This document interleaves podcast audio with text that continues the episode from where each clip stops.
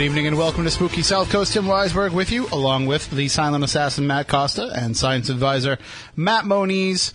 Stephanie Burke still out, still out uh, being a mom.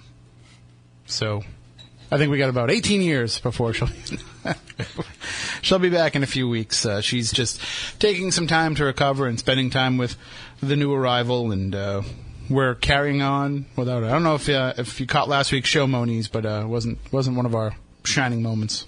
No, I was having a hard enough time on my own. Things were falling apart earlier in the day, and we just came in and persevered through it. And we got some great calls from people, but we only got two calls. So it'll be a long time before we start to do a, before we do a show again, where we try and take just calls because we are on at the toughest time slot to try and take live calls. Really, ten to midnight on Saturday nights. Yeah. Yeah, it's a little tough. Our audience is podcast, of course. We get uh, tens of thousands of downloads every week from, from the podcast, so thank you all for that. But you know, once in a while, you could call in live. But maybe some of the Fadernauts are listening tonight, and they'll they'll tune in tonight because we have Fade to Black host Jimmy Church joining us in just a couple of minutes. Uh, he is, of course, the host of Fade to Black Radio on the Dark Matter Radio Network, and he recently uh, was the guest host of Coast to Coast AM. We'll talk to him a little bit about that as well. But tonight we are talking about the John F. Kennedy assassination. It was 51 years ago today. And over the years, we've always done a, a JFK related show around this time, whether it be about the different assassination theories, the conspiracy theories around it, whether it be about some of the people that were close to Kennedy, close to the uh, assassination events. You know, we've talked to uh, a variety of different guests over the years, covering it from all different angles. And, and we've gotten to the point where each time that we cover one of these angles, it seems like there's there's less and less information coming out. We thought, you know, 20 plus years ago when JFK the movie came out, we were like, well, by 2013, by the time it's the 50th anniversary, we'll have all the answers. And we haven't really gotten any more answers. We've gotten just more and more conspiracy theories over the years. So we'll talk about a lot of those. We'll also take your calls as well coming up in the next hour at 508 996 0500. 877 996 1420. But before we bring Jimmy on, I just want to let everybody know we had been teasing for the last few weeks that there was a Legend Trips announcement coming soon and that everybody had to get on the mailing list because this was going to be one that would sell out quickly. Well, we announced Dead of Winter 2015 at Lizzie Borden Bed and Breakfast. It's happening on February 28th. It's a Saturday night, of course. That's when all of our Legend Trips are. And it is already we put it on sale on, uh, as the pre-sale, which is available to anybody who's ever gone to one of our events or anybody that signed up for the mailing list at legendtrips.com. You get first crack. Usually we do about a two-day window where you get first crack at those tickets. And we are, well, after the pre-sale alone, we only had eight tickets left. And then now with uh, the pre-sale going on for a couple of days, we're down to just two remaining tickets.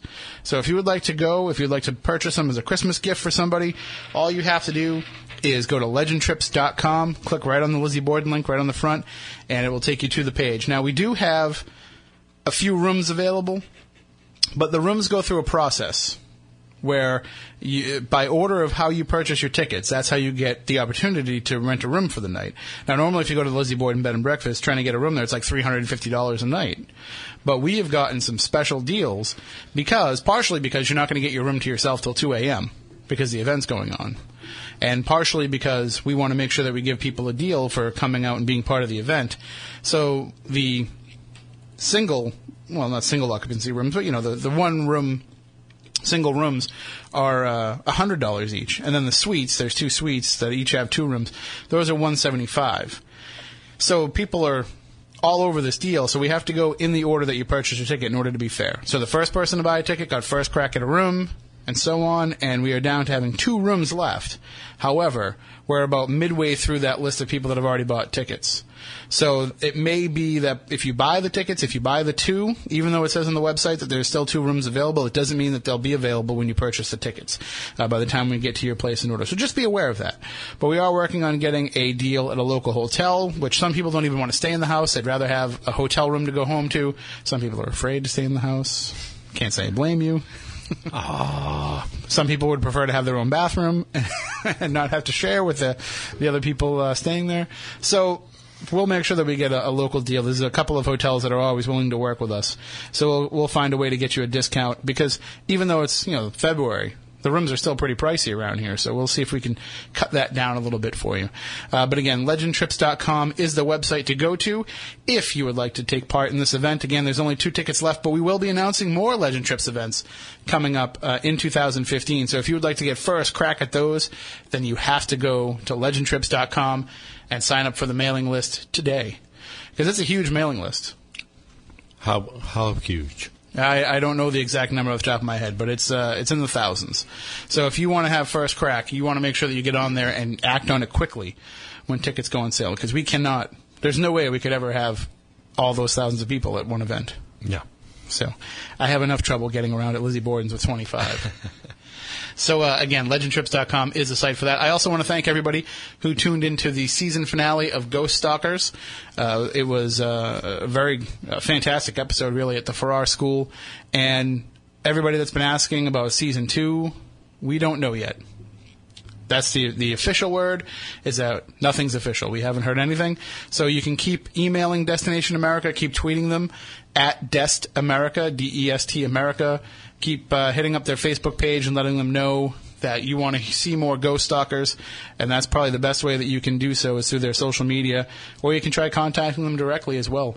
If you go to destinationamerica.com, they have all their contact info on there. We appreciate the support. We love the Stalker Society. Thank you so much for sticking by us through these six episodes, and hopefully we get to bring you some more. All right, well, we are going to have joining us now uh, Jimmy Church. He is the host of Fade to Black Radio on the Dark Matter Radio Network. And of course, if you're unfamiliar with the Dark Matter Radio Network, we'll let Jimmy explain to you How you about doing? Dark Matter. How are you, Jimmy? Can you hear us okay? Hold on there. Oh, oh, there we go. Now can you hear me? Yep. All right, there we go. We, it's a little bit tricky here to use. See, we're not we're not as up to date as your studio. We're we're still operating with some 1980s equipment here at WBSM. So, Please. well, you you get to use Skype all the time. When we use it, it's like a special treat. So uh, we're bound to have some problems. So same way, same way over at coast to coast too, and no Skype over there. Yeah, that's uh, that's what's always amazed me about that is uh, when I was a, a guest uh, about a year ago, uh, I told them that I use Skype, and they're like, "Oh no, then never mind, we can't have you." Yeah, exactly. But my Exactly. my Skype is better than your broadcast equipment that you guys have. It's better than your ISDN hookup, and uh, and and it worked out well. I mean, even George said on the air he couldn't believe how clear the reception was. Yeah, exactly. And it's it's there. They just don't use it. Yeah, they they get a lot. So did you when you were filling in there? Did you go into their studios or did you operate Yeah. from your oh, own? yeah, yeah. I've been there. Uh, been there many times. And uh, so it's not too far for you. No, a few minutes down the road. Nice, nice. Well, uh, Yeah, yeah. when we were Are we, are we live on the air? We are we on live. commercial? Oh, we're live, live. Li- We're completely live, and uh, and so uh, and we're not internet based, so we got to follow the rules. Uh, see, I almost started goofing off. So, hello everybody. Hi Tim, how you doing? Uh, we're doing well, and you're also on with Matt and Matt, my two co-hosts. We keep it easy. It's like Larry and his two brothers, Daryl, Daryl and Daryl. Right. Matt Mm-hmm. and Matt, how are you guys? Hey, how's it going? It's going. Hey, hey, real quick, I want you guys to be honest, Matt and Matt. Look at Tim and tell me his shirt is ironed. That's all I want to know. Is his shirt ironed? It's a harvest of cash and free Really? oh wow, we got even we even got the uh, the, the Harvest of local yeah the local promo for that. Uh, you know that's I get I get accused of that all the time of being you know not exactly uh, hundred percent in my appearance. That's why I'm a writer and I and I work in radio, so I don't have to look that good. Tim, I'll never let it go, brother. I'll never let it go. That's a, I have an iron, I just don't know how to use it. Okay, so uh, real quick, uh, we were just talking. I didn't know that we were on the air. When you were asking me about coast to coast, the answer is yes. Uh, I, w- um, uh, I am in the new studio, right there where George stands, and yes, right there uh, on George's mic. So now was that? I mean, I'm sure that you were, uh, you know, you knew that you had all your Fadernauts listening. You knew that you had the coast to coast audience listening. You knew Right. that it, it, you know, it was it was going to be a fantastic show. But thinking back to you know being part of Dark Matter Radio Network and, and being part of what essentially will be the Art Bell uh, network online somewhere down Right. the line. I mean, you're standing in the steps where these giants have stood. How did that feel for you? You know, it's it's kind of I can't really explain what it is like. I get asked this all the time. I I am the guy sitting in for Art Bell, and now also George Noory at the same time. How's that possible? That's what How- I'm thinking. Yeah, there's, Yeah, there's a yeah. dichotomy there in your mind. I'm sure. It- it- it's there. We all know, but um, it's it's an honor. You know, it's a privilege, and for for you know Art, uh, who I've spoken to about this a lot, and for George, who I've spoken to about this a lot. They're both. You know, uh, it's it, it, it's a crazy position to be in. I, I I don't know how it happened. It did, but they're both fans and great. That's all I can say. Is it's just a weird position. I mean, it's like pinch me, you know, wake me up. Um, you know, think about that for a second. Anybody would kill, you know, any broadcaster to be in this position, and I here I am here, but. I don't feel any different. It's just I do one show on one network, I do one on the other one. Well, I coast to coast on uh, uh, a couple of weeks ago, and it's just the same guy that's on both shows. Did, did, am I making sense? You no, know, it's it's just just definitely, and but that's one of the things that we've always, you know, preached here on Spooky South Coast is that it's not about the now; it's about recognizing those that have come before you, whether it be as talk radio hosts, whether it be as paranormal researchers, whether it Right. be as people who, you know, just study the strange and unusual, or or whether it be tonight's topic of, you know, conspiracy theories. You have to stand on the shoulders of those who came before you and try and advance the cause. Well, you know, actually, Tim, and I know we were going to talk about JFK, but this is the first time I've spoken publicly about this, and I'm I'm cool with that. Um, and we'll get to JFK in a second. Let, let me uh, just say this: when I uh, opened up on Coast to Coast that that night, I did just that, and I recognize what you're saying. And Matt and Matt, I, I you know, uh, uh, please understand when uh, I went on the air, I simply said, We've all enjoyed AM radio overnight, and we've all had a guy that we listened to and took us on a journey. And that's all that I want to do here. And and I was giving the nod to Art without coming on, you know, coast to coast and dropping Art Bell's name. That just wouldn't 'cause be right. You, didn't you didn't, cool. you didn't want him to pull the plug on you the first five minutes. Well, it's, it's not so much that as uh, you know, it's it's coast to coast. I'm I'm I, I'm hosting coast to coast. That's their show, Right. So you know, I'm not there to do fade to black on coast to coast. You know, so I was just there to do the best coast to coast show that I could do, and for them. And that that's it. Uh, You know, on my show on Fade to Black, where I'm sitting in for art, that's a different story. I can I can do and say what I want, but I also know my boundaries there too as well. And I've let this this subject I have not, and as you know, I've never spoken publicly about it. I've never said anything in social media, on my websites or anything, because it's just best just to let it go. Let's have fun. And let's just enjoy ourselves, and that's and that's that's it. That's my that's my motto. Let's just have fun. Right, and that's exactly. I mean, that's exactly what it is. You know, somebody called my morning show uh, today when I said that we were going to have you on, and they started asking all kinds of questions about you know where Art's been, how he's doing, all these kind of questions. And I said, listen, everything's fine. It's just it's the business side of things, and the business side of things causes more problems sometimes than it does help. And once all that stuff is uh, has gone away, the Dark Matter Radio Network, which Spooky South Coast is proud to be a part of, you know, it's going to be the most phenomenal radio network that people are going to be listening to online for people that are interested in these topics. Yeah, we've grown that network from day one, and we've watched it grow, phenomenal growth, and it's it's been a great, great run, and we work really, really hard at it, and we've got a lot of really good talent on on Dark Matter, and I'm really, really proud of that. I really am, and. And I, I, again, my position is let's the, the the people in the know uh, and I'm, just, you know, there's a handful of names here um, with the situation that is between coast to coast and and dark matter. Those people that know, there's like four, Right. and all four of them haven't said anything publicly. Art did his little thing, but uh, but you know, he came back and said, let's just su- support Jimmy. But my point being. Uh, the rest of the public is going to draw their own conclusions. That's why we didn't say anything because there's nothing that we could have said that would have changed any listener's minds. You know, those minds are made up. So it's just best. Let's just lay it out there and let's continue uh, to do the best that we can, whether it's coast to coast, dark matter, spooky south coast. It, it, it, it doesn't matter. Let's just do the best that we can do because we're all doing the same show you know, we're all spreading the same message. And, and that's what's most important. And, and, and with us, with you and, and Matt and Matt and what you guys do, um, every single day and, and what you do on Dark Matter, it's a, it's a, it's a tough game.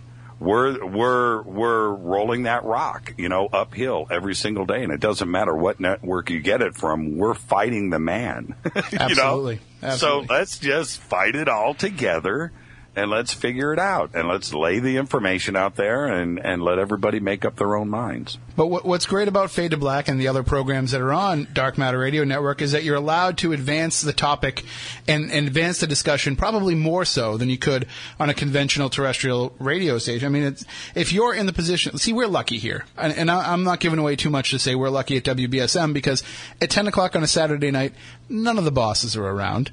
Nobody, right. nobody's popping in. Nobody's listening in. They're all enjoying their Saturday nights. This is the time that they get away from everything going on at the station.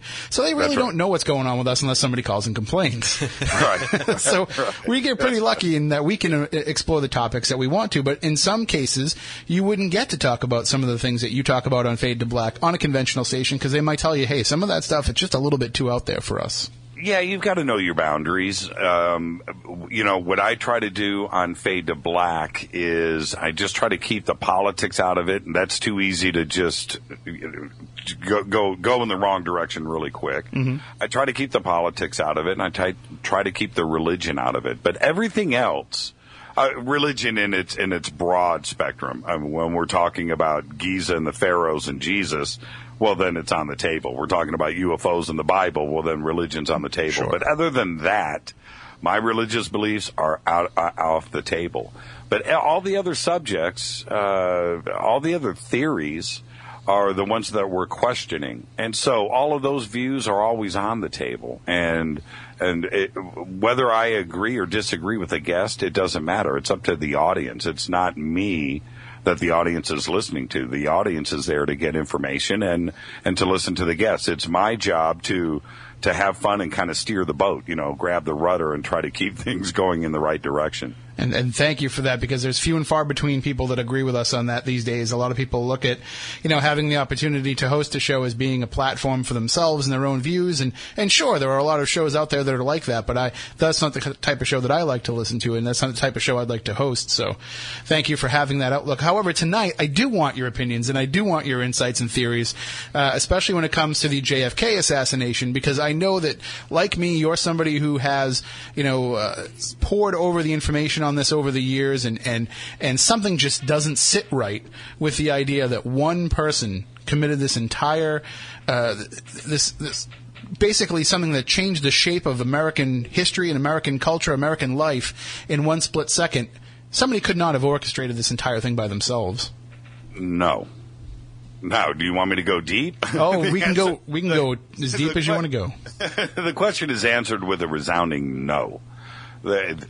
Now, what what is uh, well? There's so many fascinating things about this, but one of the the amazing things is if if if it was what the Warren Commission said, if it was a lone gunman acting on his own, if that's what it is, then we would have open records and everything is sealed, as we know, for 75 years until the year 2039, 2039 excuse me, 2039, so that everybody that was involved or possibly would even care is, is dead and gone by 50 years. Mm-hmm. And that, there's a problem with that. If there is nothing to hide, then let's let it all out in the open. But obviously, there is, uh, you know, the FBI, the CIA, uh, probably Hoover, probably Johnson, uh, uh, maybe even the Bushes. You know, there's quite a few uh, uh, big name political people that are involved with this, as well as some three letter government agencies, and and and the Soviet Union too as well, and possibly the mafia. You know, it goes on and on and on and on. We we don't know, but just like with ufology. All theories are on the table and uh, everything needs to be looked at because everything that has been put out there as a theory seems to ring true. And that's disturbing for all of us. If you if you poll the the country right now, well, you know what? There's the three of you sitting there. Okay, Matt. It's Matt, Matt, and Tim. Correct. Yes. Yep. Okay. Okay. The three of you. I would say that you're a cross section of America. If I'm going to ask you right now, do you think there was a conspiracy behind the JFK assassination? Matt, number one, what's your answer? I would say uh, definitely yes. Matt, number two. Most definitely. Tim, number one. And and I agree completely. It's uh, it's it's it's a, almost a verifiable fact that there was a conspiracy. We just don't know what the conspiracy was. Yeah. That's right. And if you if you polled America, I think that you would probably hit somewhere around ninety percent as well. And and I don't think anybody ac- accepts the lone gunman theory, which means we were lied to and are continuing to be lied to. And that's what's disturbing about the case. Whether whether or not Oswald was the only gunman, if there was more than one gunman, that doesn't matter. But it's it's about did the government know?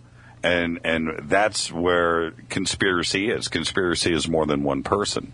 So if they knew in advance what was going down, and if they knew more about everything after that, then we were completely lied to, and that's what's most important about the JFK assassination. One of the theories that I had for the longest time is that you know it, I I bought into the mafia theory for a long time because of the fact that they the Kennedys brothers together were going so hard after the mafia. I said, well, it just it fits too perfectly.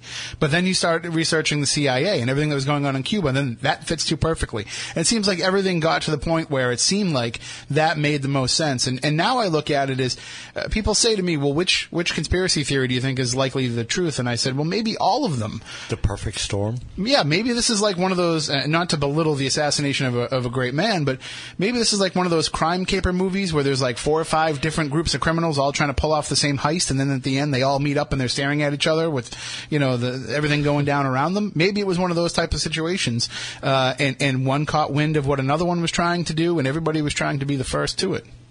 I think it could be even uh, one layer deeper than that. uh, Although all of that is on the table, and uh, from what I'm about to say, that's that it could also be involved. But don't forget his famous speech when he went out and said, you know, secret societies, secret handshakes. You know, there are secrets, uh, secret uh, uh, organizations that that you don't need to agree to and you need to know about. And when he, I'm paraphrasing here, but when he made those statements uh, about you know puppet governments and secret governments and secret societies and secret handshakes and secret deals, that right there. That's a guy. That's a, that's a guy that if all of that is true, you don't need him, president of the United States. And could all of that come into play? And also, you have the issues with uh, the space program and what was going on there too, as well. And uh, uh, with with not only the Soviet Union and the race to space, but uh, what was going on behind the scenes at NASA, and and all of that comes into play. So, and ufology comes into play. He wanted disclosure and he spoke about that and he was possibly minutes away from doing that. There's so many different angles here that uh, matt just said the perfect storm. It all merged. And and i'm sure that there was a table full of people going you know what? Uh, we can't have this continue for all of these different reasons. Ab you know you have cuba you have the bay of pigs you have maf- uh, the mafia that was involved. Um, you know he was a catholic you know, there's so many different things that just come into play. It's crazy, and uh, I don't I don't know what to think now as far as um, uh, the lone gunman and the Warren Commission, and then when you have Bush involved and the CIA and and Dulles involved too as well, y- you just don't know. But one thing is for sure, it wasn't some crazy guy just taking shots out of a window. You know, and and and when you look at Oswald and you look at his background and everything that we know now, uh, not only was he involved with the CIA and trained by the CIA, but how can a guy at that age go to Russia and just learn Russian fluently so much so that he convinced his wife that he was Russian and he married a Russian wife? How is that guy not tracked? Or was he a triple agent, a quadruple agent, going back and forth, playing both sides? It's a crazy situation, but if that's the case, then it's uh, conspiracy up and down, conspiracy 101. Well, what about what was happening in the Gulf of Tonkin at that particular time as well? Yep. That's another. That's another great example. And you have uh, you have uh, Vietnam, and you have uh, the infighting that he was doing with Johnson, and the way that Johnson was sworn in on the plane too, as well. I mean, that was just. It was like it was just set up, and it was all. You know, if you're Johnson and and the president just died, I know you got to uh, wrestle control of the country, but don't you handle it just a bit differently? Don't, yeah, don't you not force Jackie to be the witness? Yeah. It really, you know, and it just seemed a little, little callous, a little cold. You know, the country loved uh, Kennedy, and you know, good-looking guy, had it going on. you know, yeah, uh, Marilyn Monroe singing at his birthday party at Madison Square Garden.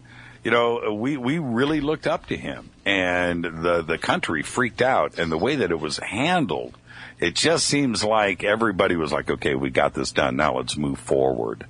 And that's the way it feels today. It feels a little slimy, a little dirty.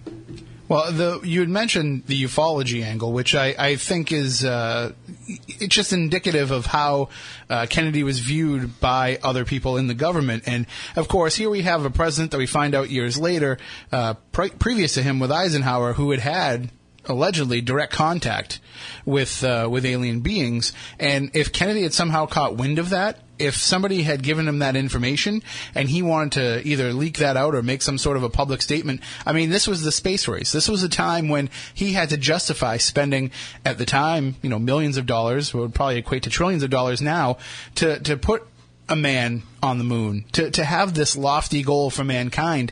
And wouldn't it be the perfect justification of that, uh, to get people behind that if somehow he could come out and let people know that there are other life forms out there and that we need to reach out so that we are not the, you know, we're not the cavemen of the rest of the universe? Yeah, it all comes into play. Uh, I don't have the uh, FBI document in front of me, but it, it surfaced oh uh, two three months ago. We talked it, about it on my show, and it was you know the FBI tapping Marilyn Monroe's phones, and Marilyn Monroe talking about uh, you know you know John Jack is uh, going to come out on this UFO issue. And that that document, whether it's real or not, I'm I'm I'm leaning on the real side. It's a strange document to leak if or, or to create to fabricate. I, to, somebody would go through a lot of great pains to to create something like that on a very weird subject. Um, but that document i believe is real. It reads as real uh, the verbiage and stuff.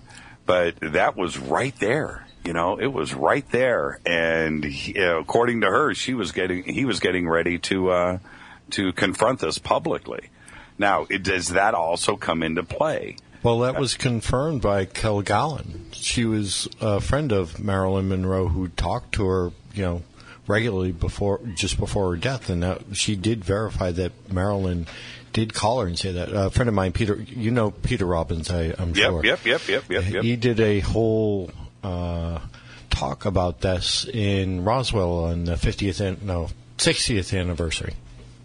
Have you guys you've you've read the document? Yes. Okay, it's the verbiage of that document. It just feels vintage. It feels correct, and it reads very official. You know, it's it's it's one of those creepy things where you're reading and you're going, "Wow, this okay, yeah, this is the real deal." It's something that you don't question. You know, there's there wasn't any modern, eh, you know, any uh, uh, constructions that would have modern linguistics that were part of it. It read as vintage. uh, 1963, 1962, 1963 uh, official uh, vernacular, and that's the way that I look at that document. I it doesn't.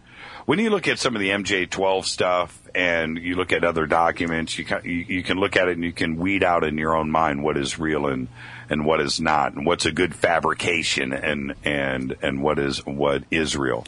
No Um, flourish in other Yeah, yeah. You read that FBI document uh, with Marilyn and and Jack and the UFOs and the tapping of the phones. That that thing.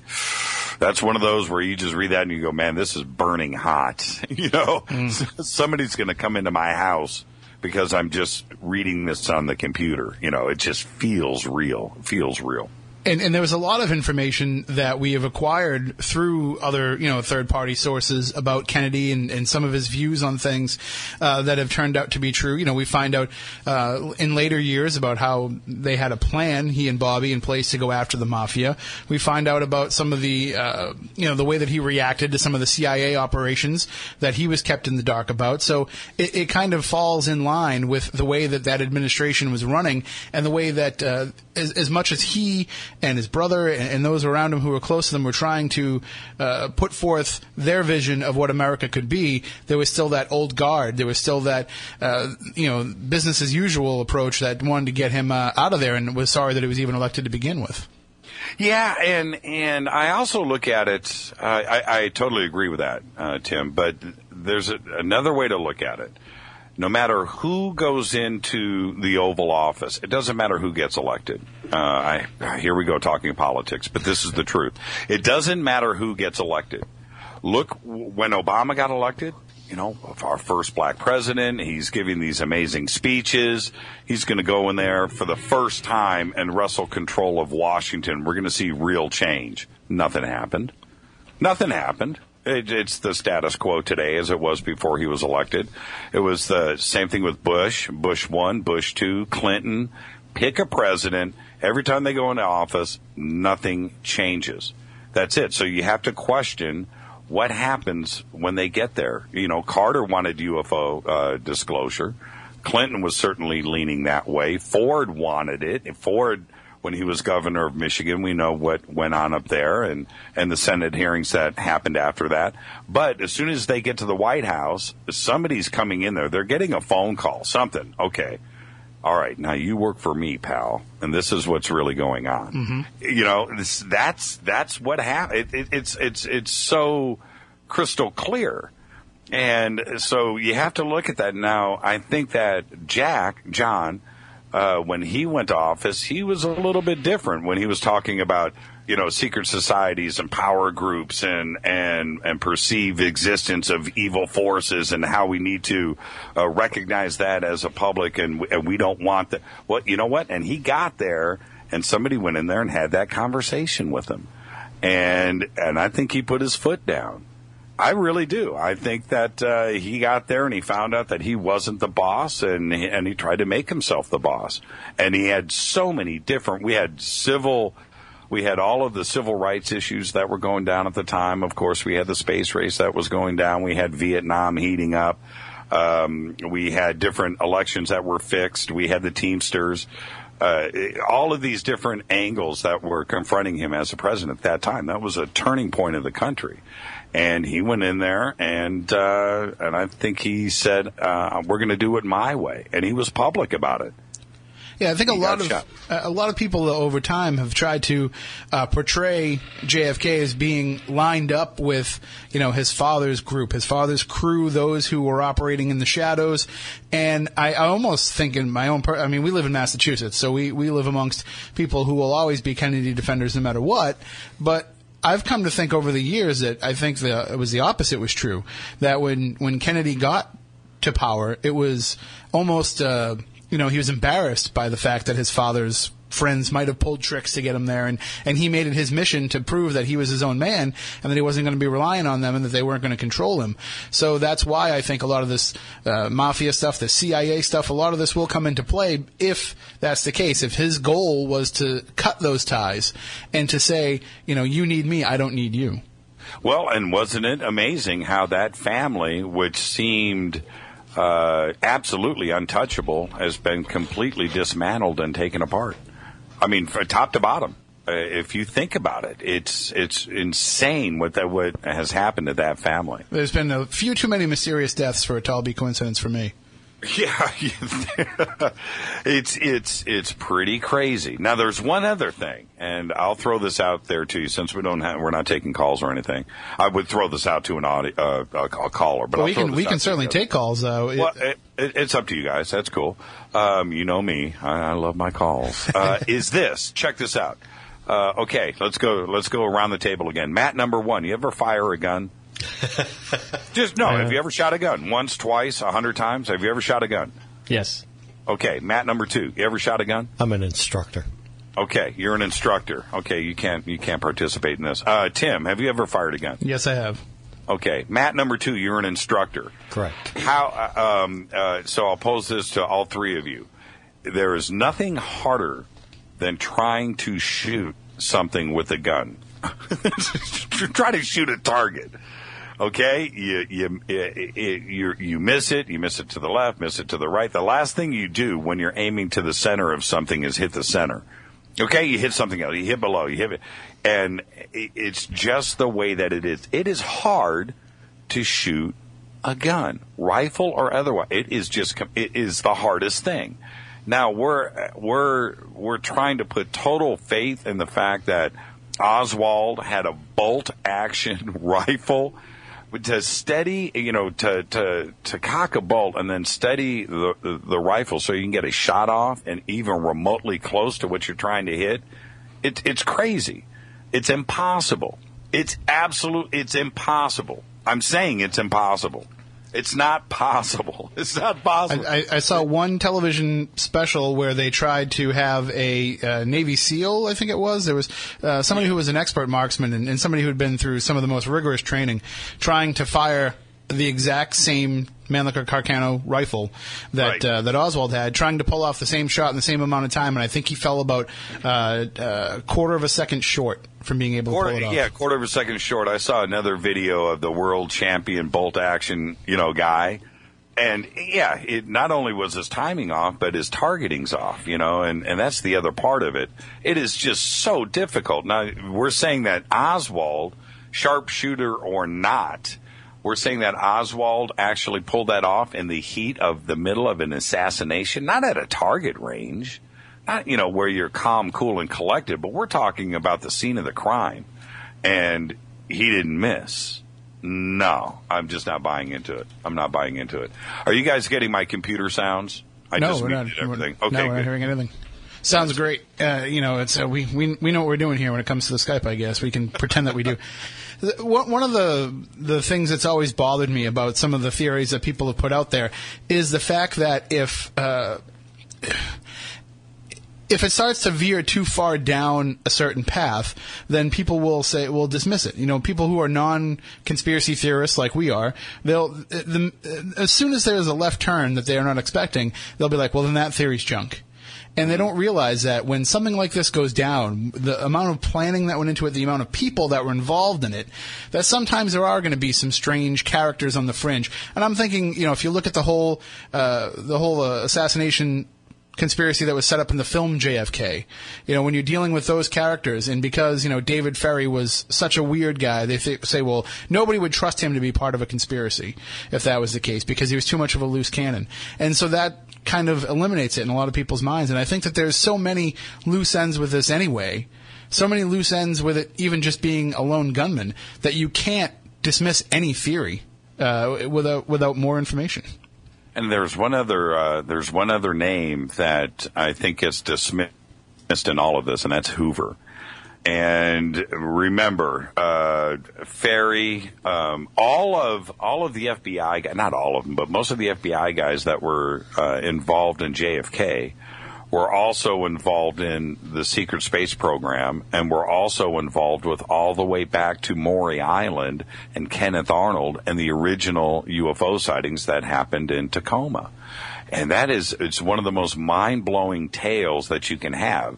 Not only were they involved in Maury Island and uh, uh, Kenneth Arnold, but they were involved with uh, JPL. They were involved with Jack Parsons. They were involved with. Uh, it goes all the way down the line. L. Ron Hubbard, uh, all the way up to 1952 with. Uh, the nine and what happened there with that uh, the channeling of, of of the nine aliens going through all the UFO events that happened in 1952 all the way up to uh, Wernher von Braun 1958 uh, Operation Paperclip these same three or four FBI agents are involved with all these little intricate little seminal events that happened between 1947 and 1963. They all surfaced in uh, they all surfaced in New Orleans. They all surfaced in Dallas, and they were all involved in all these little key events, and they all worked directly for Hoover, and they were all appointed by Hoover. It's a crazy, crazy story, and you look at all of that, and you take it in its totality, and it's just like these same guys. Uh, these guys, are, everybody that we're talking about right now, were all in the movie JFK. You know, they were all players in the JFK assassination, and you can trace it all the way back to 1947. Uh, There just seems to be too many uh, uh, too many strange connections through it for it to not have been uh, an inside job, and that's the way that I've I've felt over the years. Is that no matter who pulled the trigger and no matter who made the final order, there was something going on in place. There was already a plan in place within the government to do something. Uh, to find some sort of way to silence this, what was essentially a dissenting voice from the way that they wanted to run the country. Right. Have you guys been to Dealey Plaza? Any- I, I have not. Uh, Matt and Matt? No, I haven't. No. Matt and Matt, you need to have your own morning show. Matt and Matt in the morning. Right. Matt Ne- and neither one of them get up early enough. Nope. Matt and Matt in the morning. Uh, I've been to Dealey Plaza a couple of times. And you go there, and there's a couple of things that strike you uh, when you get there that, you don't see it on, on television. You don't see it in the Zapruder films. You don't see it in the photograph. You don't. It's very small. And you look at the book depository, you look at the road, you look at the streets where they, you know, they made the the left, uh, uh, the right, and the left turn, and you look at the grassy knoll, and you you take it all in, and you just kind of look around. But then when you look up at that window, and you look down on the street, you can stand right there, and you're looking. You know, I'm not a moving car from that window, even though it's not that far away but uh, I I don't. That looks difficult to me. I mean, it's a moving target. It's not stationary. It'd be tough enough if it, if it was stationary, but it, when you look at it and, and it's a curving road and everything, you just look and it just doesn't feel right to you. But the other thing is, it's so small, and you're looking around with the amount of people that were there. It just seemed like to me everybody knew what was going on. Everybody saw what happened. Everybody knew the perpetrators. Everybody knew what Secret Service agents were not on the back of the car or were on the back of the car or or did the car slow down? Was it intentional or was there somebody in the grassy knoll? Was there other gunshots? Was it, it's too small. It's too confined of an area. It just seems to me like it's the perfect if you're going to have eyewitnesses, you're going to do it in a small spot like that. It just seems to me like it's it's it's it's um you know what I mean. You can take it all in from wherever you are there. It's all right in front of you. It's not some big expansive spot. No, it's very very very small. Far more Well, easier to control. Yeah, it, that's what that's my point. And, It's about the and- size of a baseball uh, field. Ah, no, no, no, no, no. Maybe pee wee baseball. Yeah, like a yeah, little no, league it's, field. it. I'm telling you, the the book depository is right on that street. Uh, the length of the street uh, between the book depository and where the bridge is, it, it can't be maybe a hundred yards. Maybe it's it's not a quarter mile. I don't Wow. think. And the grassy knoll's right there. It's not like it's uh, the, when they talk about the grassy knoll. That's the little hill in your backyard. That's what we're talking about, man. It's like right there, and uh, it's very, very, very small. It looks big, but it's not. When you get there, it's a pretty fast. You can just stand there on the on the road, and you can look around and see everything right in front of you. in, in 1963 topography, you know, take that into account. But even then, it was easy to just jump right out of Dealey Plaza and get onto the highway. Right, it was easy to get somebody out of there if they wanted to do so quickly. Well, you know, then they talk about that too as well. You know, Oswald running down, running around the building, going out of the back of the book depository and disappearing. I don't know how, because when you stand there, how that wasn't seen. You know, and oh, you know what? That's another point. I, you know, Dallas, Texas. They find a guy that was supposedly unidentified, right? Unidentified. They didn't have Oswald's name, but they went to the theater that he was at and found him. They they just happened to peek in and look and see, hey, anybody in here shoot a president? You know, I'm that's another one where I'm just not.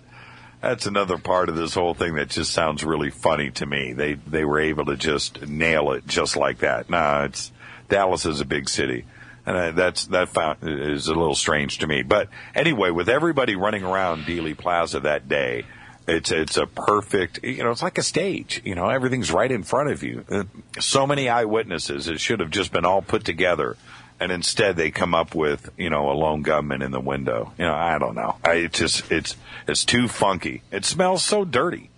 Well, we have about two minutes uh, before we have to take a break for the news, and that we have to let you go because you have a, another engagement tonight. But uh, in that two minutes, I'll ask you what is what is probably your pet theory? My pet theory on uh, JFK. Mhm. Uh, that he wasn't the boss. That's the thing. He wasn't the boss. He got into office. He found out he wasn't the boss. He chose to go outspoken on it, and he was silenced. And and who did the silencing? Well, you know that's the that's the question. I, I ask all of my guests uh, about this all the time. Who's the guy pulling the strings? And the answer is, you know, multiple people. Re- always remember, um, uh, elected officials come and go. Okay, they come and go, but the machine stays in place. So whatever agenda is going on when you go into office, it's going to be ongoing when you leave office. So who is running that machine? That's the thing. Who's running it? Uh, My my thing is always chase the dollars. You know, that's your answer. It's always follow the money and and that's where it's at. So, is it big corporations? Is it the banking system? Uh, uh, the families that own and control the money and the gold? You know, is it that? I I, I kind of lean in that direction. You know, that's who that's who's there after you leave office, and and also the military is is an ongoing machine. A general is is there for thirty years. A, a you know a, a president is there for four years. So the general has got an agenda that was moving in one direction before you got there, and it's going to continue moving uh, after you leave. And it's the same thing with the banking system. So, uh, and corporations and, and the money. So that's, that's kind of where I'm leaning. Um, yeah. All right. Well, thank you very much, Jimmy, for joining us. Of course, Fade to Black. It airs weeknights, uh, 10 to midnight, our time, right? Uh, Eastern time on the Dark Matter Radio Network, which, of course, Spooky South Coast is also proud to be a part of. And uh, everybody can tune in during the week and listen to Fade to Black. You're also podcasting, and everybody can follow you on Twitter at jchurchradio, and jimmychurchradio.com is the website. Did I get everything right? You're so kind. All right. Hey, Matt, Matt and Matt, you guys are cool. Hey, cool. It's the first You might, ever. yeah, you're the only one that tells that. You guys talk way too much. Tim, Now you I- got to rope those guys in. Now I got to deal with those egos for the next hour. Thanks. hey, Tim, iron that shirt. I'll talk to you. All right, take care, Jimmy. That is brother. that is Jimmy Church, the host of Fade to Black. You can hear him on the Dark Matter Radio Network, and uh, we thank him for joining us. We got to bring him in for some more topics uh, somewhere down the line as well. Uh, we will definitely do that. We are going to take a break though right now for the news. Uh, on the other side, we'll take your calls. You can let us know what you think. Who pulled the trigger? More importantly, who pulled the strings? We'll be back with more Spooky South Coast in just a moment.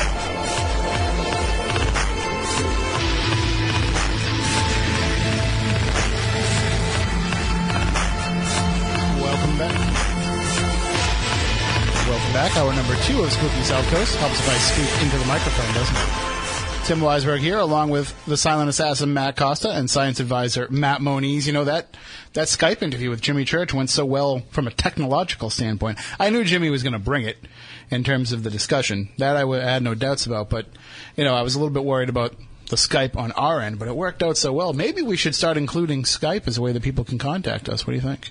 Yeah, that might be a good idea. I, I just don't. I don't know if. Uh, I don't know if we can count on the internet here Yeah. each week enough for that. But hey, if the station uses it to do remotes, then maybe we can use it. I think we said like what three years ago we were going to incorporate more Skype. Something like that. Yeah, we are. What else were we going to do? We were going to get an app. Yep, we we're gonna get that uh, Netscape email. Some of us still have their Netscape email, Yeah. I'm sorry. Yeah. Thanks. uh, but uh, yeah, we get our site up on GeoCities. we we do need to do that uh, under towns slash Albuquerque slash. Uh, but uh, we are. Can you believe though, with all the promises that we made over the years, and, and some of them we've actually lived up to, but uh, that we'll be celebrating our ninth anniversary coming up in January. Nine years of doing this program. That's that's a long time. Yeah, I know. When we were when we were told about, uh, you know, when, when we were kind of briefed a little bit on on what to expect in the radio business, the statement that was told to me was, "If you can make it three years, you're a success." So that means we are going to be a success, Success. three times over. Yes, excellent. And uh, if Would we, that make us excess? uh, probably. And if we make it to 10 years, and I, then I start to question us. Are we really doing the right thing? Because we're still coming in here and doing it for free every Saturday night. But uh, no, but uh, we will be celebrating our ninth anniversary coming up in January. Uh, we are very excited to do that. And we're very glad that uh, all of you out there keep tuning in each and every week, whether it be live, uh, whether it be watching us on Spooky TV at SpookySouthCoast.com, or whether it be listening to the podcast later on, or the YouTube videos, which for some reason have not been working for us the last few weeks. And uh, we will work on remedying that situation because you know that's that's one of the things that the people want, Matt Costa. They want Right. Spooky TV. They want video. They I don't know why, but they do. They want to see us. They want to see what's going on. Drinking my coffee. They want to free company coffee. They want to uh, see the the product placement that Matt Moniz and I constantly are doing for Subway with our sodas from next door because there's no soda machine next door, and the the coffee buzz lasts too long for me. The soda buzz Yeah. it wears off a little quicker, so I don't I don't want to be up all night. Yeah. Uh, but uh, we'll do something special, I think, for our anniversary. I've been trying every year. We say we're going to have a party, and we haven't done it since what the first anniversary. Yeah. And that party, it was kind of a sad party. It's not like a party, guys. I guess I don't know. I guess, yeah, we're not really, but we are going to be parties. We- are going to be having Oddfest. That will definitely be happening. We will be having having our Legend Trips Halloween party, uh, Halloween party, our Legend Trips holiday party uh, that we have each and every December. Uh, Oddfest will be happening. We are working on securing a location on the Cape, which uh, you guys will be happy because it's literally right over the bridge. Mm-hmm. So if uh, I'm just waiting to hear back, Which bridge? The Bourne Bridge. Okay. So, because uh, we are working with a Cape-based charity this year, uh, instead of working with Toys for Tots, which is normally who we have been donating to over the uh, last few years, uh, this year we're going to be working with a, a, a charity that's a little bit more local. We'll be working with the Charles R. Foley Jr. Gilmartin Foundation. It is a nonprofit organization in honor of Charles R. Foley, uh, and the his parents, the Gilmartins, the the folks who are in charge of the foundation, they're also paranormal investigators with Case Paranormal, and we have the opportunity to meet them at the Winchendon Historical Society at the Murdock Whitney House. And they're just fantastic people. The organization is a great organization honoring a terrific young man who loved the paranormal. Uh, so we are going to be collecting toys for him and for his foundation uh, on his behalf. Uh, they do this in memory of him. They've already had one toy drive where it was a big success. I know that the paranormal folks can come out and we can do even better we can do even better to keep the memory of Charles R. Foley Jr. alive. And we will find out as soon as we find out the details. I'll put it out on Facebook. I'll put it out on Twitter.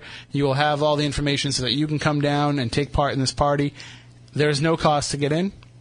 You just have to bring a toy for us to donate. Nice. And uh, if we're working on trying to get them to donate the room, but if if for some reason they won't, then Legend Trips is going to foot the bill to rent out the room so that we can have this party. And it, it the place that I've been checking out, the room is perfect. It's downstairs. It's away from everything else. It's got its own bar, but people will be able to go upstairs and order food if they want. Uh, they have a great uh, great tavern on top. So hopefully the details will be coming out this week because we really got to pull it together. We're, we're shooting for December 12th as the date. So Not much time. not a lot of time at all. But thankfully, not a lot to plan either. You know, just have the bartender show up and open some bottles, and it's a party. That's all we need for for Oddfest. Uh, so that'll be coming up, and and we were talking about you know trying to have some entertainment as well. Uh, and and one of the things I was thinking of, we we were thinking about trying to find a karaoke person to donate the time. But I was thinking, I'll just bring my PlayStation, and I'll bring my SingStar games. There you go. And that's pretty much like having karaoke. The words are right there on the screen, and you know Yeah. people can battle. I like it. So we'll do that. It'll be a lot easier. It'll be it'll be a lot more fun. Uh, so we'll so you know warm up your, your singing voices. I, I I'm going to see if I can get Belanger to do "It's Tricky" with me by Run DMC. I think that that might be a must. So, so everybody bring your video cameras. Uh, also uh, coming up, uh, one other thing I want to let people know about on December 3rd, I will be speaking uh, at the and uh, the winter meeting for the Southeastern Council for the Social Studies. It's happening at the Century House uh, in Acushnet on Wednesday, December 3rd. It's going to be $29 to attend.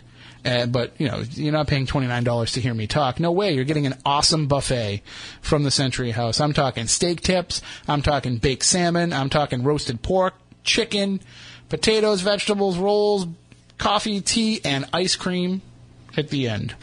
So all of that is included with your $29 ticket, a buffet dinner, and I'll be presenting Ghosts of the South Coast as well. It all starts at 5:30 with a cocktail hour. They call it the attitude adjustment time. When you come in and you get to relax and socialize and have a drink, then at six o'clock I'll kick off things with Ghosts of the South Coast, and then I won't go too long because at seven fifteen we'll be serving that fantastic Century House buffet, and then I have to I still have to check with the Century House and make sure it's okay. But I'm thinking like while they're cleaning up and everything, you know, the meeting's over. The they don't really do a lot of club business at this. It's pretty much the lecture and the dinner. So there's not going to be a lot of you know voting on things and you know having the annual minutes and all that kind of stuff. So when everything's all said and done, I'm going to bring my ghost hunting gear and we will poke around the Century House. Stephanie Burke, our co-host, who has done many events over there for different things, has said that there's a lot of energy at the Century House. So we might as well poke around and see what we can find.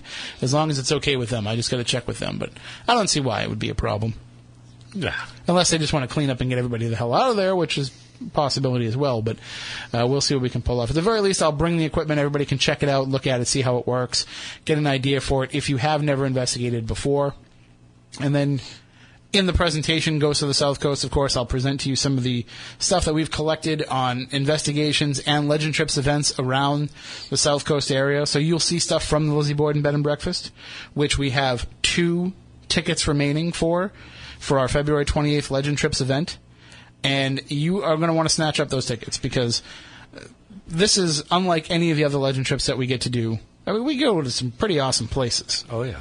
But to be able to go back, this is essentially, although it's not a completely scientific investigation, but this is essentially what you're looking for in the paranormal the opportunity to have repeated access to a location and see if you can have repeated results over time. And we have. And it seems like each time we go to the Lizzie Borden house, something different takes place. It might not be the same activity that we've had. It might not even be the same level of activity, but there's always something that throws us a little bit for a loop. Like what happened to us last time. Absolutely. you know, just uh, out of all the years that we've been there, and all the all the time, how many times have we closed that place down? Oh, repeatedly. Yeah. There's been uh, numerous uh, nights where you know it's just us there, you know, and we're the ones locking up at the end of the night, and Leanne's already in bed, and we're the ones taking care of everything, and we've never had that happen before. Nope. Uh, we've been there times when you know other people, tour guides who work there or what have you, they've been there, they've locked up. That's never happened before. But all of a sudden, this one time, on a night when there wasn't a whole lot of other activity going on, There we was activity, but not. not like to the scale Yeah. that we've seen. We only have like five or six people in the house, and normally when you have five or six people in the house, the place is going haywire. But it was relatively quiet for for a, a, a sparsely populated night. But then at the end of the night, we're sitting there watching what's going on, and there's no way. There's no way that that could have been anything Other than what we were witnessing. Yes. Right. And now, for those who, who might not know or, or who didn't hear us talking about it when it happened, we were standing outside with Leanne. We had just locked the place up, and she was in possession of the only key to get back in. So there's nobody else around. There's no tour guides around. There's nobody left in the house. The cat was even not even in the house. Yep. He had just come back a few days before after being missing for a while. He was up in the barn. Uh, and so we're just standing back there talking to Leanne from the ground. You know, she's up in the barn. We're yelling up to her, and she looks out and she says, "You guys left the bathroom light on on the third floor. You guys left the third floor light on. It was the hallway light." Yeah. She's like, "You guys left the, the light on." Uh, no, we didn't. I know for a fact I didn't. I know I didn't because I'm scared of the dark, and I always flip the switch and then run. Yeah. And I remember distinctly flipping the switching and running. So uh, I I just thought that that was uh, strange that that light was on, but you know, whatever. We can't go back in and turn it on. She has the only key now. So she has to come downstairs, go inside, and now to turn off that light, for those unfamiliar with the house, you have to go up one flight of stairs and then turn see there's no direct flight of stairs up to the third floor Right. from from the first floor you have to go up a flight of stairs then go around a little section of wall and then go up the next flight of stairs to be able to make it to the third floor and that light switch is on that second set of stairs Yeah. so Leanne had to go up and turn that light on, and then come oh. all the way back, to, to, turn it off, right, and then come all the way back down the stair, second set of stairs to come outside. She was outside already Yep. when we saw another light turn on on the second, floor. And so, so now we're like, all right, that's a little bit weird. And, you know, did, was there some kind of switch that she would have hit? But there wasn't. There's no switch to turn on a room light from the first floor Correct. the room lights are lamps. So somebody flipped on the lamp from the second floor. All right. Now this is getting a little strange. So then she goes back inside. She flipped that one off, goes back down outside, and then what happened after that? The third floor light comes back on. And then the second floor light, and then I went up to the third You floor. She hear a went, cunt? That's me, sorry. she went back to the second floor. We shut both our lights off, came back outside, and then again. what was great is that uh, we left after that. Now all the lights are off. We're standing there for about a good ten minutes. Nothing happens. The lights are all off, and we say, "All right, now it's safe to go home." We get on the highway. I Yep. think I got as far as um, Westport? yeah. I wasn't even. I, I think I just passed Whites. Yeah. So I was maybe you know five minutes away from the house, and Leanne texts me, "I hate you." because the light had come back on and she's like, I forget it. I'm going to bed.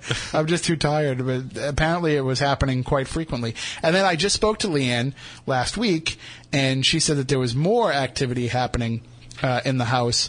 She actually told me a story that they had some people in uh, for an event last weekend, and they were sitting in the room where Mr. Borden was killed, and they heard a voice coming from the kitchen, which generally a lot of stuff doesn't happen in the kitchen.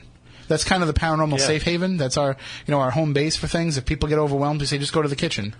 The only other thing I know of happening in the kitchen is the uh, the ghost cat, so so to speak. Right. being- Somebody had caught Yeah. caught that image of the cat, but generally, you know, people aren't feeling and hearing a lot of activity in there. But something happened then. So, again, two tickets remain for that event. So, if you would like to uh, take part in this and, and see if maybe you can experience some of this stuff, then absolutely go to legendtrips.com and purchase those, snatch those up because uh, they will go pretty quickly, and then we'll have a complete sellout and it's still months away. So we've got to find somewhere else that we can go for another Legend Trips event.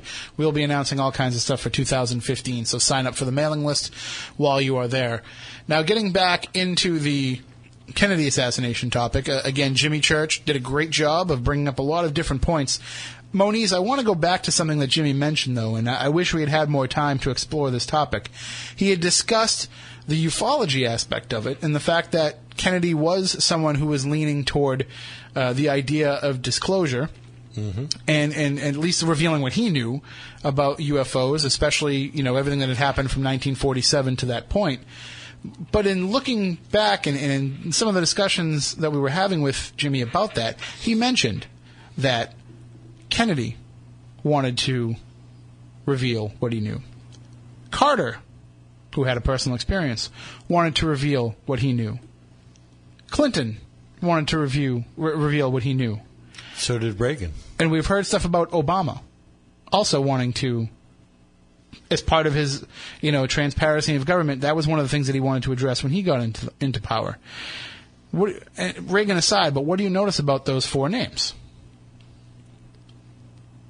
They're all Democrats. Okay. So I'm wondering how, if that has anything to do with it.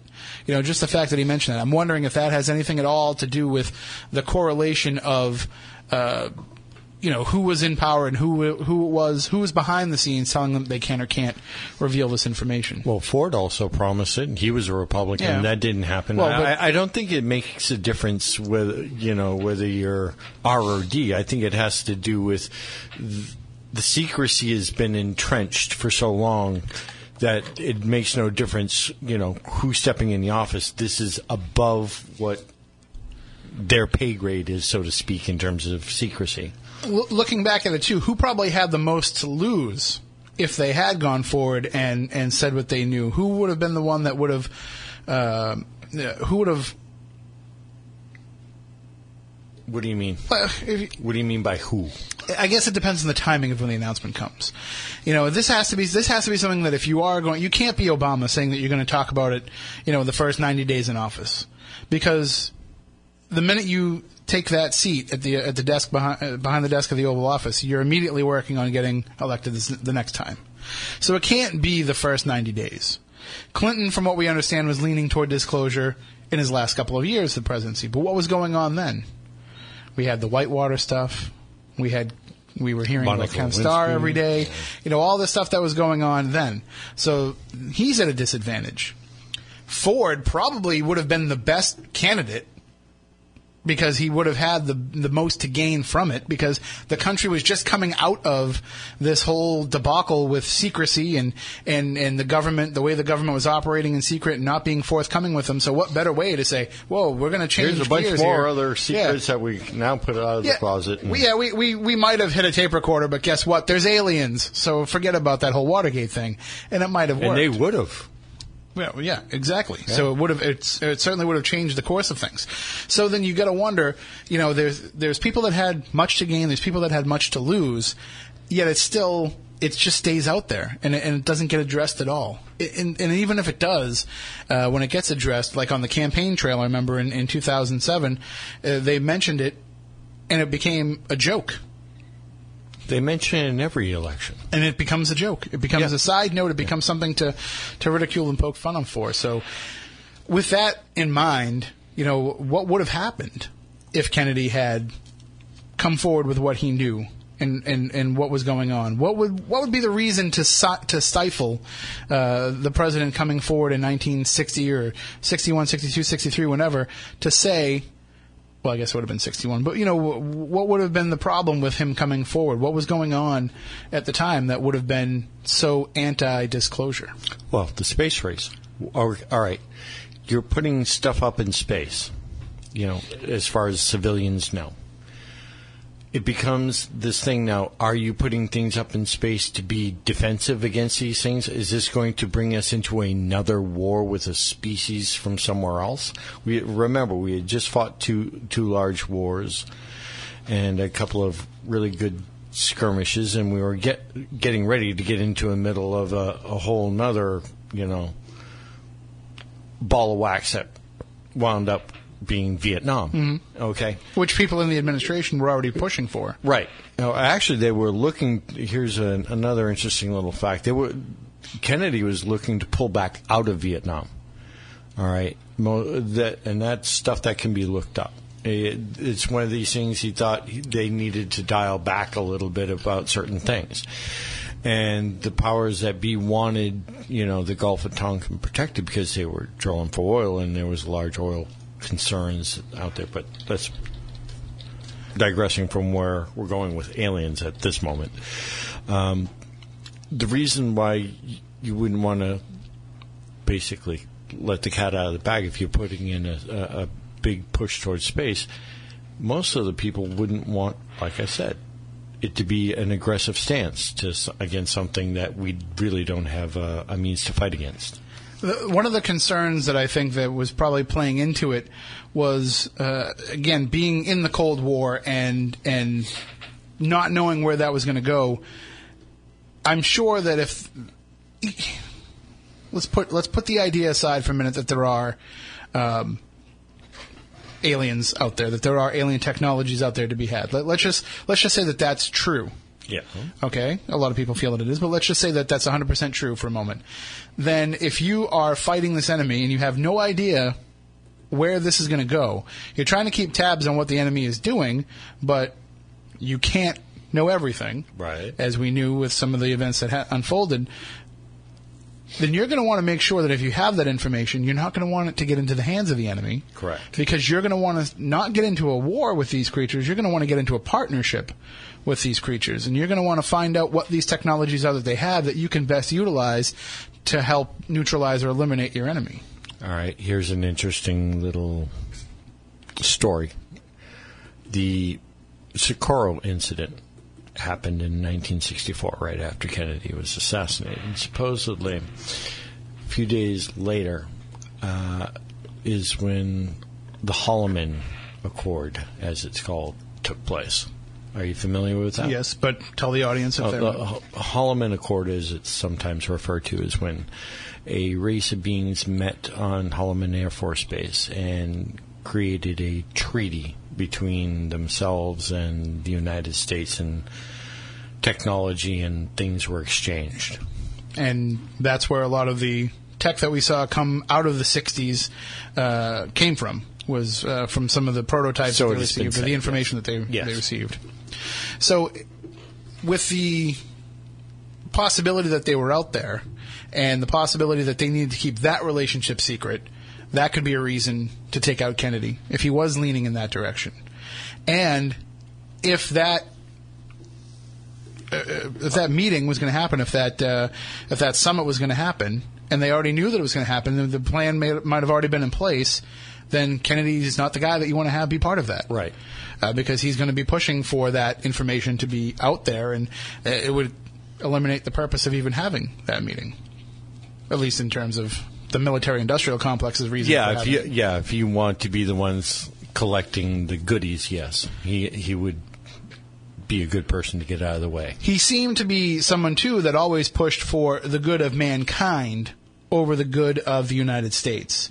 Uh, he pushed for the good of all men over the good of the rich few.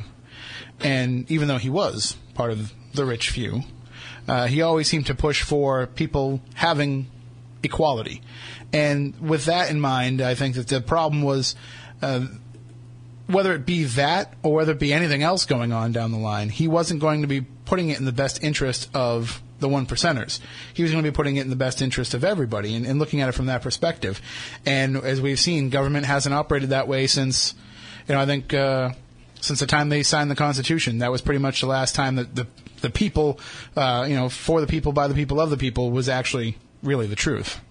I think it extended a little bit further, and I th- I think when we really started to lose it was after the Civil War, um, because uh, in order to basically sew the country back together, certain deals had to be made, and I think We- that was the start. We did uh, before the Civil War. We did try and go after you know cronyism, and we did try to Yeah. go after corruption. Uh, we made a pretty good show of it for a little while Yeah. there, but But uh, in order to to put that back the country back together, I think that's where you first started to see you know the deals with the devil, so to speak, with uh, industry and everything else, because that was the first war where we really, you know, were reliant on on, on industry to help fight it, for for lack of a better term. So, and if if the ufology aspect plays into things, then the CIA would probably be the most viable candidate for this conspiracy, uh, because they would they would be the ones who uh, execute the plan.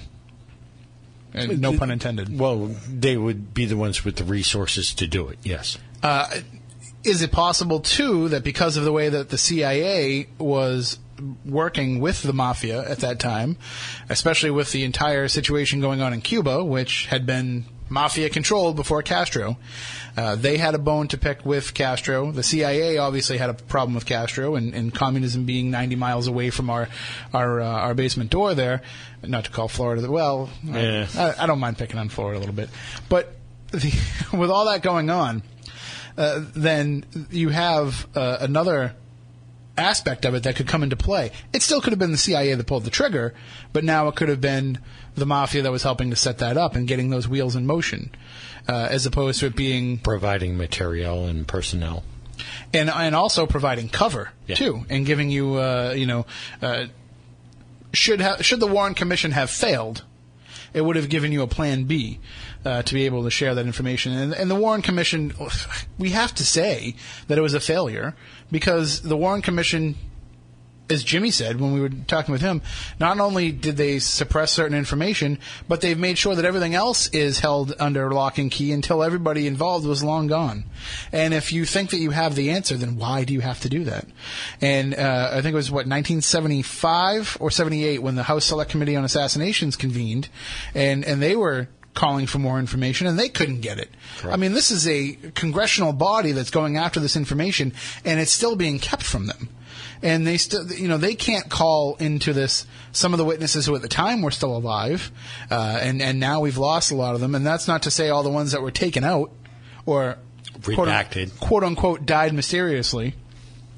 So you're dealing with uh, something that there's been so much smoke and mirrors over the years anyway that people's minds were going to be made up just by the actions of the Warren Commission. It, it, it- ended up backfiring in their in in terms of their plan. So that's probably why we see the the mafia come into play as one of these theories because maybe it is that disinformation already starting because they want to have the the likely scapegoat for what happened. Are you familiar with the uh, Operation Mongoose? Yes. Okay. The attempt to kill Yeah. uh, Castro. Yes. Correct. Well, that group was still active when uh, Kennedy was assassinated, and one of the rumors is they wanted to get back at him because of what he did, and yeah, the that, that's that's a big part of everything is the, the the way that the fact that both Kennedy brothers were assassinated, the fact that the two of them had teamed up to go after uh, joint enemies, and and the way that they had a pretty heavy-handed approach with these other organizations. You know, the alphabet soup of everything going on. They they really, as Jimmy said, put their foot down. They laid down the law of how they wanted things handled, and that's something that they weren't used to. CIA, the FBI, they're not used to being told what to do. They're not used to being told that you know, I am the boss. Usually didn't really mean anything to them. They were still able to do what they had to do, and a lot of presidents were probably under the approach of I don't want to know what you do. You know, there's certain aspects and certain things that I'm better off not knowing and not being privy to. Whereas opposed to, I think the Kennedys wanted to be involved in every decision that was made. yeah, they were used to the other bosses just being the guys that signed the check. Yeah. Well, especially if you look at uh, at Eisenhower and the way that things went with Eisenhower, he, you know, he he was presiding over a time when America wanted to be innocent. He was providing over a time when Americans didn't want to know that there was bad things going on. They wanted to live the Leave It to Beaver life. They wanted to get away from having, you know, the, the especially after going through World War II, they wanted to get away from that, and they wanted to they wanted to embrace Camelot. They wanted to embrace that vision mm-hmm. of of a better, you know, take take what has happened to us, take the prosperity that we're enjoying under the Eisenhower administration, and now move that forward. Now take the American dream that we're living, uh, that we're starting to live, and now let's put it into full dream mode and see where we can go from there. And let's live in a more utopian society. Let's live more in a, a, a society that can get along better. But the problem with that is that as that was going along, a lot of it was a false sense of security Smoke and mirrors. a lot of it was you were enjoying this society that was made for middle class white people. A lot of that was something that was based on, uh, you know, the same ideologies and the same philosophies that people had prior to World War II. And now you're dealing with a, a, a country that's changed. Now you're dealing with a different situation with racial equality. Now you're dealing with a different situation with, you know, the youth wanting to have something different than what they were raised on. They wanted to, they didn't want to have that smoke and mirrors. They wanted to see beyond the curtain and see what was going on. So you already have that undercurrent going on. And Kennedy wasn't going to turn that blind eye. He was going to feed into that because those were the people that helped get him elected.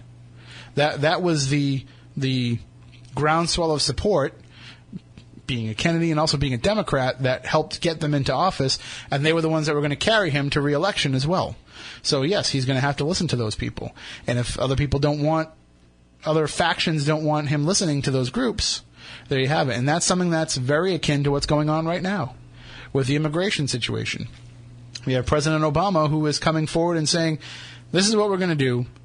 and Congress hasn't acted like they were supposed to act, so I'm going to issue this executive order, and these 5 million people who, by the way, are already in the country, it's not like we're letting new people in, we're just going to stop chasing after the ones that aren't doing anything wrong and make them start to pay taxes. So this is what's going on right now, and people are looking at that and saying, well, he's just trying to rally that vote for the Democrats to, to get them back into power in two years. Uh, so that's just one of the approach, and, and so it's a lot of the same type of scenarios. Now, I don't think that we, we're going to see any kind of you know conspiracies going on around this. I think that they're letting. Uh, I don't want to use this term. I was going to say let Obama dig his own grave, but I don't want to go in that direction. But they're letting him fail on his own. They're not looking to remove him. There's been talk of impeachment, but what, what is impeachment going to pull off? What's say, it going to do? Every president gets some sort of impeachment thing brought up. Yeah, It- it's always every single, off. pretty much everyone. So So I mean, if, if they're going to let him, you know, hang himself out to dry and, and, and suffer the consequences of his own actions.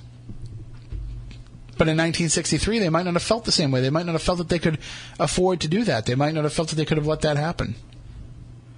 yeah, you had a totally different mindset back then. You are correct. Just just a few of the possibilities. Is there an easier way to get like I don't know, get rid of a president? Wouldn't wouldn't a plane crash or a car accident be more probable? Or is it like the message that's said I the think- future? I- I think yeah, that's the the- message is what was implied there. See, I think, and I think that the message is key because there are some people who were probably behind JFK, and I'm thinking Robert Kennedy is one. That they, it, it wasn't just about taking out John F. Kennedy; it was about teaching that lesson It was to Robert Kennedy, about the to anybody else that was going to come up. administration and not just It was about anybody that was opposing those who were in those who were in the true power. It was about anybody that was trying to go up against that. Up against the military-industrial complex, you mean? For one, Yeah. Uh, but you know, anybody that was going to be a dissenting voice to that, this was, and it could be you too. And what happened? Bobby Kennedy runs. Bobby Kennedy has that same vision. He makes those same promises. He makes that same uh, outlook for people. They start to feel like, okay, maybe we can come out of this. Maybe we can get back on the right track. And what happens? Somebody put a bullet in him as well.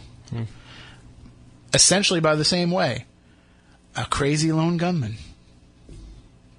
Now, do I think that crazy lone gunmen exist? Absolutely. There's tons of crazy people out there. Look at what goes on in the world today.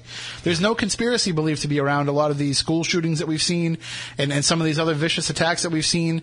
You know, people walking into movie theaters and opening fire, all the stuff that's been going on. Nobody's looking at this and saying there's a conspiracy. Oh, there is one. Well, the conspiracy that's around it has to do with gun control and No, well, that that issue aside, no, the there is a common factor that all of these shooters have that's not being, um, shall we say, voiced, and because there's a very powerful, powerful group behind it, and that has to do with all of these mass shooters that that have happened have all been on a certain type of medication, and pharmaceutical companies have very very deep pockets, and that's one of the facts that's being withheld. Let's Well, say. But, but that aside, I mean, if that's, I still, I mean, that's, I got to go a little bit further down the line to to buy into that. You know what I mean? What do you mean? Because I, think that there- these these shooters have all had enough problems in their life going on that it's highly likely, in my mind, that they just decided to pick up a gun and open fire. But they all have. You can check into this if you like. They all have had the same type of medications. They're all on certain antidepressants. Is the suggestion though that that antidepressant is triggering in their mind to commit these acts, or No. is it more than just that it's not suppressing an urge that might already be there? It's it's a combination of things. If you watch some of these ads on t- TV, they'll they'll even say may have thoughts of suicide. If you go back and look and look at the literature, it also mentioned homicide, but they redacted that. It, it's violent acts. It's it literally says homicide in the literature. It yeah. Go- Okay, go that- look. That I will. That I will have to see. Um, but uh, because I would think that that would be like, I think the FDA would be like, hold on, wait a minute, killing other people. We're fine if you want to kill yourself if you're on this medication. It was- We've let people kill themselves on drugs for a long time. It, it referred to a, a, a desire for violent acts of either homicide or suicide. Wow. Uh, I'm talking in the research literature before the material was actually put out. Yeah, obviously it's not the stuff that the guy's going to say. No, it's not going to be on the. MSDS because that gets sanitized. It's certainly not going to be. Uh, you know, it's. We just want. We just want to tell you the good stuff. We want to show you the beautiful lady laying in bed that's waiting for you to take the boner pill. Yeah. you know, that's that's what we're going to show you. Well, I didn't want to. I didn't want to give one. A, I didn't want to say Viagra or Cialis. But and choose one over the medications have side effects. We know this. Right. And, you know, And also, those side effects, for the most part, are just them covering their ass anyway. I mean, how many people actually experience any of the side effects of some of the stuff that's on these commercials? You know, well, your boner pill was actually a side effect that they were testing the material on for another disease, for another problem. Seriously, it was originally designed for as a heart medication, but they found out that It worked the opposite way. It, it worked it, uh, affecting other things. Yes. Yeah, didn't really keep the heart in control. It kind of made it race a little bit more. Uh, but we don't want to get too far off topic. We do have a call on the line, so let's take that. And 508-996-0500, 877-996-1420. Those are the numbers. Uh, so, good evening. You're on Spooky South Coast. How are you? Hello, you're on the air. I know I'm doing it right. Oh, no, I did it wrong. Hello? Hi, you're on the air. Hi, Tim. How are you? Good, how are you? Good. Um, my thing has always been on that. It's the rifle. That's the thing that gets me because somebody's going to do something like that, and that's the rifle they pick with a junk scope. Yeah. Uh, where did he practice? I mean, anybody who's going to do anything like that, I mean, is he going to do some practice, and where did he go practice? Well, I think I think Dallas, Texas in 1963 was probably easy to go out and shoot a gun and nobody would be suspicious. Well, but my thing is they knew him. I mean, he brings it out once, and you know, I mean that time in the in the car. So where, how did he get around before that? Well, he had it in the photo when the photo was taken too. I don't know. I them photos that I don't know. Yeah, and I know the photo doesn't really stand up to a lot of scrutiny, but it, I mean, it was in the photo. I I mean, the, the whole thing of it go like I said, it goes back to the rifle. I mean, it's too late for that. I mean, it's never going to be any answers. But uh, the rifle, the that's the problem. When the FBI received the rifle, they stated that they couldn't adjust the scope because there was two shims missing. And then after, when they were done with the rifle, they said, "Oh, the rifle shot accurate. It was no problem." Never mentioning that they had a, that it needed, you know, they repaired it. But when they first got it, it was two shims missing, and the scope couldn't be adjusted. Now, and correct me if I'm wrong, Moniz. In 1978, did they not test the rifle uh, and, and and test the shot from the school book depository? Didn't wasn't They- that part of that investigation? Well, a representation. I don't think they actually went to the school book depository itself. Okay, they just went from the same distance. And, Yeah, and um, I think they were checking the the bullets. They, I don't think they did anything. I don't remember anything mentioned about the scope. Yeah, no, the scope, the, the, the scope was never. Uh, I mean, they never got into it, and um, I mean, he paid a dollar something for the scope. Even back then, that is considered junk. You know what I mean? Yeah. Uh, for the whole, he could have got a, a 03 Springfield. Could have got a. They said he was proficient with uh, M1 Garand. I mean, you know how many bringbacks there were? Oh yeah. I mean, he could have an M1 Garand, anything. But you know, he picks an Italian rifle. And has it mail ordered? a mail ordered, and and you know they said, well, a gunsmith put the scope on. That don't mean nothing. Anybody that knows anything about rifles, if you buy a rifle and it's got the scope on it, you have to go try it. I mean, Yeah. you, could- you, know, You have to uh, zero it. You got to zero it in. There's no two ways about it. I mean, I'm being a gunsmith almost all my life, and there's no way you're going to get away You can say, wow, this rifle shot out of the box with a scope. No way. No way it did it. And he, and no escape plan yet. Who would be that stupid? So I'm going to do it. No escape plan. I mean, just a, a willy nilly going to just go do it and, you know, be done with it. And I don't even believe he shot the cop. You don't believe that? He, wow, you don't think he shot Officer Tippit? No, I don't believe it. I believe this is. He said it right in his own words. He was a patsy. I mean, don't get me wrong. He was involved. Yeah, but you could be a patsy and still kill Officer Tippit. But I think they bought the rifle for him. Uh, and all said, said, well, we don't want to get him too good a rifle because he's supposed to have nothing. So they, they gave him the rifle. They gave him the, you know, where's the rest of the ammo? Even if you did practice, where's the rest of the ammo? Now, here's a question. Why would you buy a rifle through mail order in 1963 Dallas when you can go to any Woolworths or Walmart Yeah. or whatever, buy something right off the shelf without any record? You know, like extrasensory perception because I had that written down too because you could have walked in any pawn shop, Yep. right? But, you know, like you said, any, the rules was much different then about buying uh, firearms. Oh yeah, there was no waiting period till after James Well, Brady it's the shot. Kennedy assassination that put the rules that we have now. Right. And Well, some of them, but a lot of it was James Brady too, the Yeah. Brady bill. till- That didn't start till 1968. Right. where you needed a, a, actually a master license. But you could w- back then in Texas or whatever, you could walk in the pawn shop. Like I said, you could have bought an 03 Springfield, which snipers used in World War II with a scope on it. That's what they used. Yep. Why would you pick? I mean, I'm not an expert on this, but that, I, I'd always got you know there's certain points that. And I mean, you just get a rifle, you don't practice, you take pictures of you, have pictures of yourself with it. Now, I don't know that much about military history and uh, and about weaponry used in the military, but I'm sure that you guys know more than I do. What would have been the rifle that uh, Oswald would have used when he was in the military? The O- Uh, 03 uh, Springfield or the Garand? Yeah, he he actually he was using the Garand when he So was in service. then, and and how hard would it have been to acquire one of those? Walk in the pawn shop. Uh, yeah. You know how many bringbacks there were? So that that, was in '63. I mean, tons of bringbacks. so why wouldn't you go for the rifle that you were already used to and the one that you'd already been trained on? And And, That's the 30 what aught six. so That's then, the caliber 30 aught six. instead, you're going to go with this gun that really nobody was buying. Nobody No, bought and these. it was only made one year. That Italian rifle, six shot, Yep. Six shot rifle, 6.5 times uh, by uh, 52, I believe, is the caliber. Yep. and he bought it, if I remember correctly, he bought it under the Hidell alias, right? Right. So it was already a name that he'd been known to use too. hmm So, yeah. I mean, it just these things. See, you know, tell, like the same with a shot, the head. All they says, well, I'm going to go back. Listen, I've shot all my life. I've shot, you know, it, it doesn't. That doesn't happen. That just doesn't happen. That was a headshot from the front. I That agree. was. There's no two ways about it. I don't care.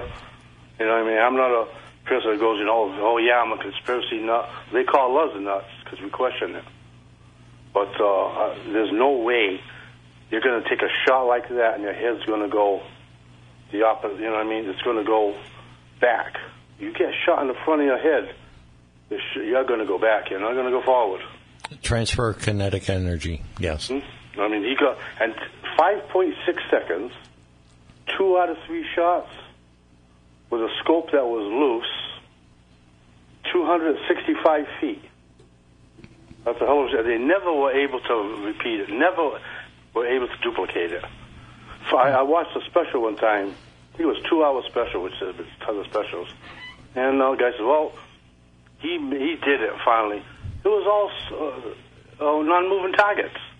right, yeah, the, I remember that one where they say, well, this is going to prove definitively. And Peter Jennings put one of those stories out too. Right. I remember that Peter Jennings special. And, and Moniz, I don't think I have to tell you what Peter Jennings was into or allegedly into.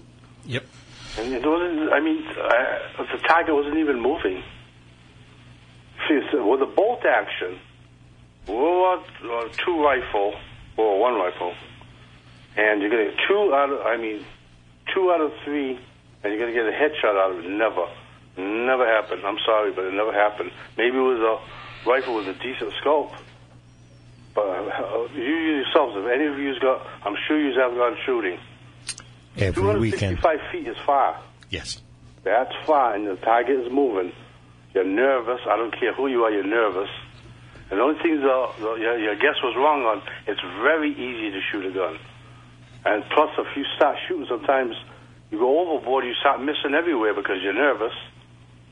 Right. I think I think what Jimmy was trying to suggest is that it's very hard to to hit Be that accurate. moving Right, target right, accurately yeah, during a time of that yeah. you know with that much pressure on yourself. Because let's face it, if you're Oswald and and you are acting alone Mm-hmm. and you are a, a a a lone nut that just wants to take out the president of the United States, Mm-hmm. then you have to know that no matter what happens, you're probably done for after you pull that trigger.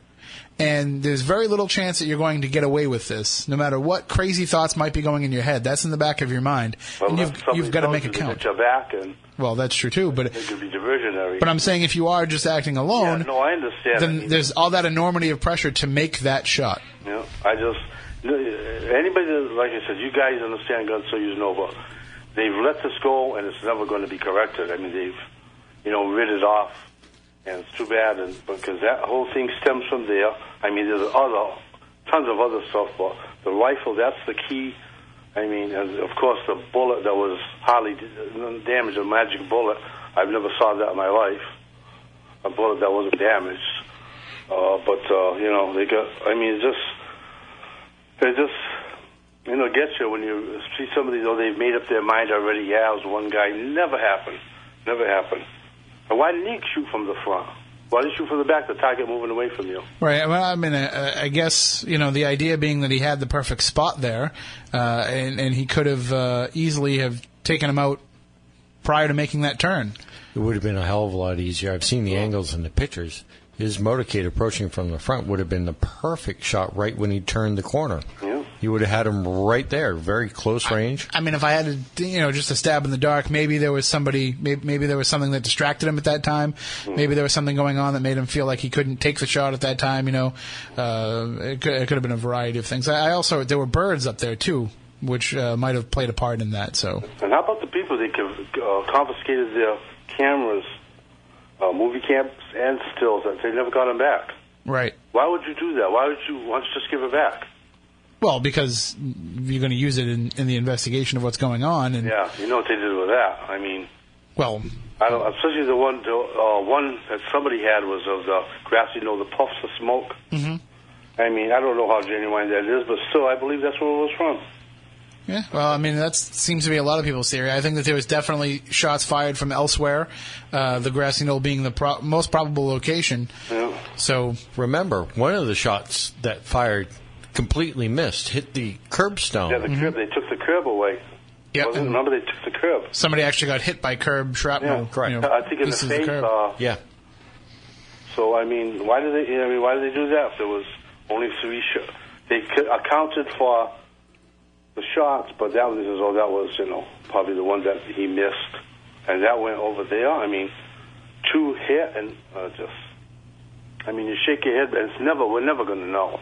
Right. No, I do have to hold you there because we are uh, up against the end of the program. Well, thanks for the conversation. I appreciate it. Oh, uh, thank you for the call. It was great, great talking with you. Okay, thanks, Tim. Have a good night. You too. Happy Thanksgiving. Thank you. You too. Bye bye.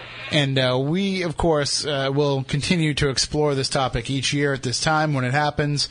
Uh, it's just it's it's it's strange when you are actually you know when it's actually November twenty second, and we're talking about this, and it's it's something that comes into everybody's minds uh, all the time this time of year. You know, I feel I feel bad for our buddy Dave Schrader. It's birthday, and and every year this you know this is the topic that everybody talks about. But uh, it, it's something that we're going to continue to explore. We're not going to have answers probably ever, but at least our next best chance to have answers isn't for a long time coming. So we'll continue to explore the topic and examine some of the different theories. We welcome you to contact us. Let us know what you think. Uh, the, you know, we just got a tweet here that said that this person agrees with the caller. Oswald would have had to use the gun he was used to. The headshot was from the front. Uh, that comes from Paul on Twitter. So, you know, keep those thoughts coming in. You can keep hashtagging Spooky Live, even when the show isn't live, if you want to react to some of the things that we talked about. You can also email us, spookycrew at spookysouthcoast.com.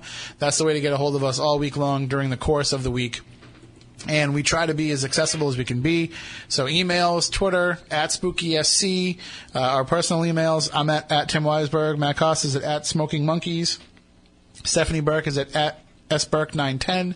Moniz, we're going to get you on it sooner or later, at least just so people can get in touch with you uh, for stuff related to the show. You don't have to use it for anything but the show, but at least you can use it. And I think that once you find it, once you start using it, you're going to find out, hey, wait a minute, this is actually pretty useful because it, it can be a, a good tool if you're using it correctly.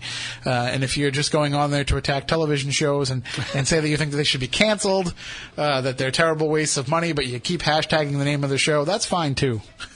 it's, it's all uh, it all counts. It all counts in the visibility. But uh, thank, Oh, I promise I'll stop. thank you to everybody out there uh, for all of your support. We appreciate it, and we love you guys. And we look forward to coming back next week and talking to you more. And, and probably by then, that Lizzie Borden Legend Trips event will be sold out. So uh, jump on legendtrips.com and get those last couple of tickets. Uh, that is uh, going to be the first Legend Trips event of 2015, so you do not want to miss out. Although we do have plenty of stuff planned for the rest of the year as well. Uh, next week we'll be back here. We'll be still full of Thanksgiving leftovers, but we will have a show for you. Uh, I don't think Stephanie's coming back yet. I haven't uh, found out yet when the date is for that, but uh, the rest of us will be here, and we look forward to you joining us here as well. We'll talk more about the paranormal. That's what we do here on Spooky South Coast, on iTunes, on YouTube. There's all kinds of archives to check out during your holiday. We want you all to have a th- happy Thanksgiving, and for Matt, for Matt, for Stephanie, we want you all to stay spooktacular.